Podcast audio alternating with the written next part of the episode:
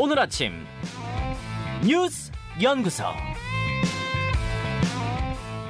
김현정의 뉴스쇼. 오늘 아침 뉴스의 맥을 짚어드리는 시간 뉴스연구소로 문을 열죠. CBS 조태인 기자, 뉴스톱 김준유 수석 에디터 어서 오십시오. 안녕하세요. 예, 오늘 첫 뉴스 국민의힘 전당대회 소식으로 가야죠. 네, 결선 투표 없이 완승입니다. 예. 네, 김기현 대표 득표율 과반을 넘기면서 결선 없이 당대표가 됐습니다. 네, 뭐 선거 막판 이제 결선 없이 갈 것이다 이런 전망들이 많았는데 역시나 이변은 없었습니다. 예. 김기현 대표 52.9%의 득표율로 이제 당대표로 최종 선출이 됐고 2위 안철수 후보의 득표율은 23.4%, 그리고 천하람 후보는 14.98%가 15%로 3위가 됐고요. 황교안 후보는 8.7%로 4위를 기록했습니다. 네. 이 김 대표가 얻은 이 52.9%를 두고는 좀 여러 분석이 나오는데 이제 2위 후보와 격차가 크긴 하지만 이른바 이제 윤심의 전폭적 지지를 받았던 거에 비하면 이제 득표율이 좀 적다는 평가도 나오고요. 또 반면에 4명의 후보 중 과반을 득표한 것만으로도 뭐 압도적 지지의 결과라는 분석도 있습니다. 예. 예, 그리고 이제 최고위원 결과도 한번 짚어볼게요. 이른바 이제 천하도 용인이 어떻게 될 것이냐 이런 기대를 모았었는데, 그러니까 허우나, 김용태, 이기인 후보가 그 최고위 청년 최고위에 출마를 했는데, 그러니까 최고위는 1인당 2표를 이제 행사하기 때문에 네. 최소 이준석계가 한 석 정도는 차지할 것이다 이런 전망이 있었는데 결과적으로 이제 모두 이제 낙마를 했습니다. 예. 김용태 후보와 허우나 후보가 각각 10.8% 그리고 9.9%를 얻어 이제 본선에 오른 후보자 8명 가운데 6, 7위에 그쳤어요. 그래서 친윤 조직표에 밀렸다는 분석이 나오는데 그 최고위원자로 이제 최종 당선된 분들을 보면은 김재원, 조수진, 김병민, 태영호 의원이 있고요. 또 네. 청년 최고위원으로는 장혜찬 후보가 됐습니다. 대체로 이제 친윤색이 강하다. 그리고 좀 인지도에서 앞섰다는 평가가 나옵니다. 그렇죠. 네. 어제 윤석열 대통령도 전당대회에 참석을 했어요. 네, 윤 대통령 이제 당색인 빨간 넥타이를 하고 이제 등장을 했는데 그 어퍼컷 세레모니를 하기도 했어요. 네. 오늘에 또 이제 대통령 당선 1년이 된 날이기도 한데요. 그렇죠. 예, 그때를 연상시키는데 현재 대통령이 이제 여당 전당대회에 참석한 지 7년 만의 일입니다. 윤 대통령이 어제 연설에서 나라의 위기 그리고 당의 위기를 정치적 기회로 악용하면 절대 안 된다 이렇게 말을 했는데 이 말을 두고 이제 누구를 겨냥한 거냐. 뭐 이재명 대표나 아니면 당 내에서는 윤 대통령과 각을 세운 국민의힘 인사를 이제 겨냥했다 이런 해석도 나오고 있습니다. 이제 뼈 있는 그런 말이 있었고 네. 또 뒤에 승자도 패자도 없다. 네네. 당내 경선에서 뭐 그런 이야기도 했어요. 그런데 네. 그 승자도 패자도 없다 그 얘기는 원래 원고에 없었는데 대통령이 현장에서 넣은 말이라고 그러더라고요. 네, 맞습니다. 그건 없습니다만 또 그 앞에는 정치적으로 뭔가 이용하려는 사람들은 없어야 한다. 두 가지 메시지가 다 들어갔어요. 화합의 메시지가 다 있었어요. 그렇죠. 그리고 어제 또 주목을 받은 게 윤 대통령이 이제 입장 당시 배경음악이었는데 네. 이게 뭐 프랑스 혁명을 배경으로 하는 그 레미제라블 민중의 노래 있잖아요. 네. 이 노래가 이제 깔리면서 좀 의아하다는 반응이 좀 많습니다. 민중의 분노 막 이런 거잖아요. 그러니까. 근데 알고 보니까 이게 저 윤 대통령이 좋아하는 노래라서 튼 거라면서요. 맞습니다. 이게 사실 이제 진보 진영 집회 현장이나 뭐 예전에 박근혜 전 대통령 탄핵 네.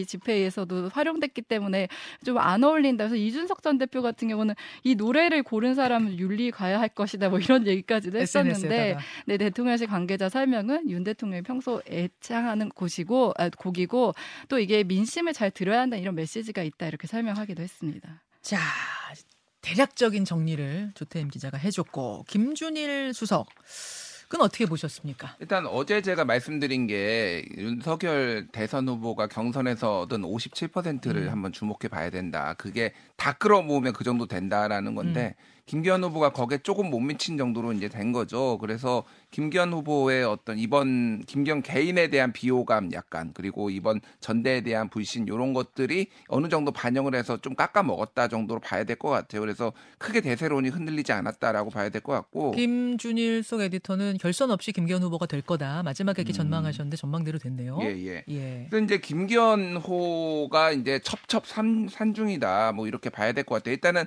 당내 갈등을 지금 봉합해야 되는 문제. 왜냐하면 대통령실 강승규 시민사회수석 비롯해서 대통령실 직원의 전당대회 개입 의혹 지금 고발 지금 들어간 상황이잖아요. 이거 어떻게 풀어낼 것인가. 다른 당 후보들하고 어떻게 이제 관계 설정할 것인가 문제고. 또 하나는 이제 당정 관계가 어떻게 될 것인가가 좀 관심사에 어쨌든 대통령실의 전폭적인 지지를 받고 됐기 때문에 대통령 말에 거역할 수 있을 것인가.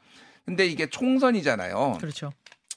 총선에서는 어쨌든 이게 대통령실의 어떤 윤석열 대통령 지지율이 엄청 높으면 상관이 없는데 이게 좀 삐걱거릴 때 그러면은 그 부분을 어떻게 다른 목소리를 낼 것인가 차별화가 되게 중요한데 그거를 할 수 있을 것인가가 당내에서도 우려가 나오는 거예요. 그러니까 이제 진짜 친윤 후보들이 다 당선되면서 당정 체제, 친정 체제가 완성이 됐는데 이른바 이제 윤석열 대통령 당 이렇게 완전 간판이 바뀐 건데 그러면 대통령 지지율이 곧 당 지지율이 되는 거고 총선을 정말 대통령 간판으로 치러야 되는 상황이 된 거잖아요. 게다가 어저께 주목할 게 뭐였냐면은 총선에 이 공천에 대통령의 의중도 반영하겠다 이렇게 얘기를 했거든요.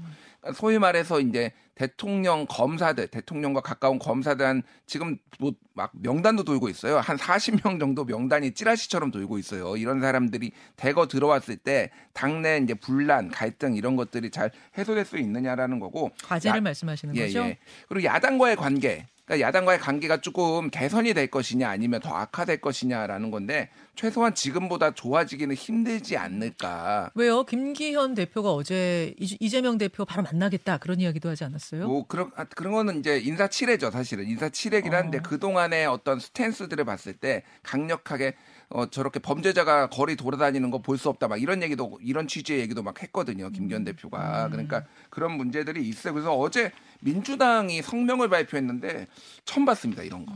민주당 네. 보통은 근데 상대 당의 전당대회 같은 게 끝나고 나면은 첫날은 좋은 네. 얘기 하거든요. 덕담하고 뭔가 부탁하고 이를테면 네. 이런 것들을 잘해라 그런 건데 윤석열 대통령 속 시원한가 민주주의가 완전 사망했다. 그래서 김기현 대표가 당선됐는데 윤석열 대통령에 대해서 얘기가 나오고 속 시원하냐. 완전 망했다면 정당 민주주의 완전 망했다. 이런 식으로 해가지고 이제 앞으로 이제 여야 관계가 험난할 것을 지금 예고한 상황이죠. 자, 김기현 호의 이제 과제들 짚어주셨어요. 예, 여야 관계 어떻게 풀 것이냐, 총선 어떻게 치를 것이냐, 당내 갈등 수습 뭐 이런 것들 짚어주셨는데 오늘 뭐 이 국민의힘 전당대회 이야기는 판 준비돼 있고요. 또 월간도 준비돼 있어서 차차 풀어보도록 하고 조수진 최고위원, 어제 당선된 조수진 최고위원과 인터뷰도 준비를 해놓겠습니다. 조태흠 기자, 두 번째 네. 뉴스로 가죠. 윤 대통령 국빈 방미. 예, 윤석열 대통령이 4월에 미국을 국빈 방문합니다. 네, 윤석열 대통령이 다음 달만 미국을 국빈 방문해 이제 한미 정상회담에 나섭니다.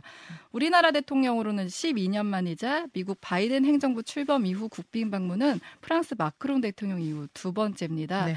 국빈 방문이 뭐냐면 외빈의 방문 형태가 뭐 국빈 방문, 공식 방문, 실무 방문 이렇게 구분되는데 국빈 방문은 그야말로 최고의 예우를 하는 겁니다. 뭐 환영 행사 절차 등이 달라지는데 뭐 예포 발사, 국빈 만찬 등이 이제 이뤄지고요. 지금 윤 대통령 미 의회 상하원 합동 연설을 지금 논의 중에 있습니다. 할지 안 할지 아직 정해진 않았는데 좀 논의를 하고 있는 상황입니다. 국빈 방문이 우리나라 대통령으로서는 12년 만이에요, 네. 미국. 네, 네 맞습니다. 그렇구나. 그만큼 좀 이제 의미가 있다고 볼 수 있고요. 그러면 배경이 궁금해요. 12년 만에 우리나라 대통령을 국빈으로 초대할 때는 뭔가 그렇죠. 배경이 있을 것 아닌가? 네네네. 뭘로 분석합니까? 이제 워싱턴 포스트는 이제 삼성과 SK 그룹 그리고 현대차 같이 우리나라 주요 기업들이 미국에 수십억 달러, 그러니까 우리 돈으로 한 수조 원을 투자를 한 게 윤 대통령 내외 국빈 방문에 결정적인 역할을 했다 이렇게 분석을 했어요. 근데 장피에르 백악관 대변인 역시 한국은 미국에 수십억 달러를 투자했고 두 나라를 더욱 가깝게 했다. 공급망을 강화했고 우리 경제의 경쟁력을 높였다 이렇게 설명하기도 했습니다.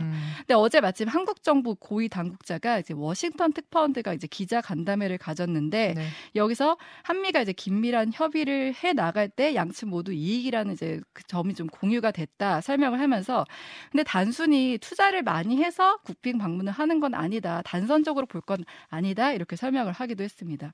근데 이번에 이제 국빈 방문 결정이 일본 강제징용 해법 발표에 있었다는 점도 주목을 해야 하는데 그렇죠. 이제 한미일 세 나라는 이제 뭐 앞으로 연쇄 정상회담을 통해서 좀 안보 협력 체제를 극대화할 것으로 예상되고요. 특히 이제 우리나라 입장에서는 미국의 이제 대중국 견제 협의체인 쿼드 실무 그룹 참여도 좀 이번 정상회담에서 좀 논의되지 않을까 이런 전망이 나옵니다. 자, 조태인 기자가 지금 뭐 배경 설명해 줬습니다만 김준일 수석 에디터는 어떤 점을 보세요? 일단 강제징용 발표인가 해법 발표 직후에 네. 미국의 이 뭐 정상회담과 국빈 방문이 나왔잖아요. 그래서 대통령실에서는 아니라고 하고 지금 김성한 안보실장도 미국에 가 있어서 기자회견을 했는데 아니다라고 얘기를 했지만은 이거 맞바꾼 거 아니냐. 미국의 압박이 있었고 예, 결국은 이렇게 조금 일본한테 굴욕적이라고 평가로 받을 수 있는 이런 그러니까 나온 게 아니냐 이런 의구심이 있어요. 근데 결국은 이거는 이제 윤석열 대통령이 어떻게 정상회담을 하고 어떻게 협상 결과를 가져오는지가 중요할 것 같습니다. 특히 그러니까. 반도체 문제 같은 거 지금 풀고 와야 되잖아요. 이게 보통 숙제가 아니거든요. 그러니까 지금 이제 3월, 4월, 5월에 예정돼 있는 게 아직 확정은 안 됐지만 3월 중순에 한일 정상회담이 가능성이 있다. 한 16일, 네. 17일 정도. 예. 그리고 4월에 이제 미국 정상회담. 그리고 5월에는 G7의 옵저버로 초청을 받는 거를 지금 추진하고 있는데 그러면서 5월에 또 한미일이 만나거든요. 네. 그러니까 지금은 당분간은 한미일이 시간이에요. 그럼 여기서 나오는 게 이제 북핵에 대한 대응, 이제 해고산을 실질적으로 강화를 하고 이거에 대해서 한국의 목소리를 미국이 일방적으로 결정하는 게 아니라 우리도 여기에 목소리를 내는 것들을 이제 얘기를 하는 거. 요 안보는 사실은 예정된 건데 가장 중요한 건 아까 전에 말했지만은 한국 기업들이 지금 미국의 여러 행정적 조치로 피해를 지금 보게 생겼거든요. 인플레이션 감축법 그리고 네. 지금 반도체법 이런 데에서 지금 보조금을 받으려면은 너희가 받은 이 이익을 앞으로 받을 이익을 다 우리하고 미국 정부하고 공유해라. 나누자. 그리고 너희 시설 어떤 건지 다 개방해라. 뭐 이런 것들이. 그러면 이제 기밀 유출, 뭐 이제 네. 우리의 기술 유출 이런 것들이 우려가 있는데 이거를 해소를 할 수 있을지 없을지가 관건이에요. 사실은 예. 인플레이션 감축법의 그 자동차 문제도 지금 미국의 립 서비스는 있었지만은 아직 진전된 게 없거든요. 그러니까 이게 지금 외교가 지금 뭔가 어음만 받아오고. 지금 현금은 다 내주고 있는 그런 상황, 이 경제 문제에 있어서는.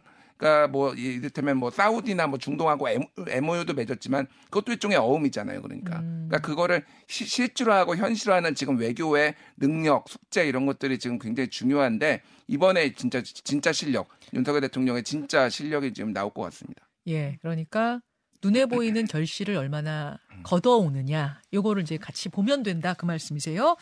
자, 세 번째 뉴스 넘어가죠. 투표 줄 서다 날벼락. 사고 소식인데. 네, 어제가 이제 제3회 전국 동시조합장, 그러니까 농협, 수협, 뭐 산림조합 등 이제 조합장 선거일이었는데 예. 전북 순창군 구림농협에서 농협 조합장 투표를 기다리던 유권자 20여 명이 1톤 트럭에 치이는 사고가 있었습니다. 저는 어제 이 트럭이 농협 투표 줄 선 사람들을 덮쳤다길래 테러인가 했어요. 이게 어떻게 된 일입니까? 얼마나 다쳤고요? 네. 일단 이제 사고 그 상황을 말씀드리면은 지금 현재 80대 여성 1명과 70대 남성 2명 그리고 70대 여성 1명 등 4명이 숨졌습니다. 사망자만 4명. 네. 그리고 부상자는 16명인데 이들 중 중상자가 지금 4명이라서 예. 추가 사망자가 나올 수 있어요. 그리고 앞서 이제 말씀드린 것처럼 다들 이제 60대 이상 노인이었기 예. 때문에 더 이제 좀 피해는 늘어날 수 있는 상황이고 어쩌다가 사고가 난 거예요? 그러니까 이게 아까 말씀하신 대로 음주운전이야 무슨 약물 투여야 뭐 이런 의심들을 이제 했던 건데. 아니 그리고 조합장 선거 망치려는 뭐 테러라고 생각했다니까요. 처음에 그건 아니라면서요. 그건 아니고 이제 운전자가 74세 이제 고령 운전자라고 합니다. 그러니까 브레이크를 밟으려고 했는데 엑셀레이터를 밟아서 이제 실수로 인한 세상에. 걸로 지금은 파악되고 있는데. 이분이 인정을 한 거죠. 내가 잘못 눌렀다. 맞습니다. 네. 그래서 네. 고령 운전자의 과실로 인한 걸로 지금까지는 확인되고 있습니다. 여기까지. 함께하겠습니다. 두 분 고맙습니다. 고맙습니다. 감사합니다. 김현정의 뉴스쇼는 시청자 여러분의 참여를 기다립니다. 구독과 좋아요, 댓글 잊지 않으셨죠? 알림 설정을 해두시면 평일 아침 7시 20분 실시간 라이브도 참여하실 수 있습니다.